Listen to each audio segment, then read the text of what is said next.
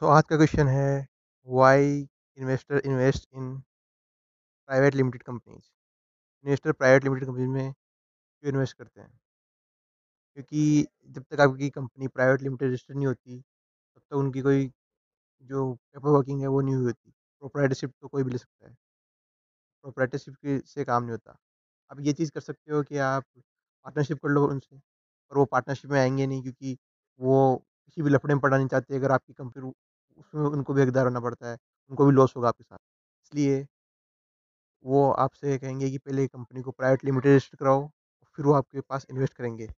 क्योंकि उन्हें प्रॉफिट से मतलब है, उन्हें लफड़े नहीं चाहिए।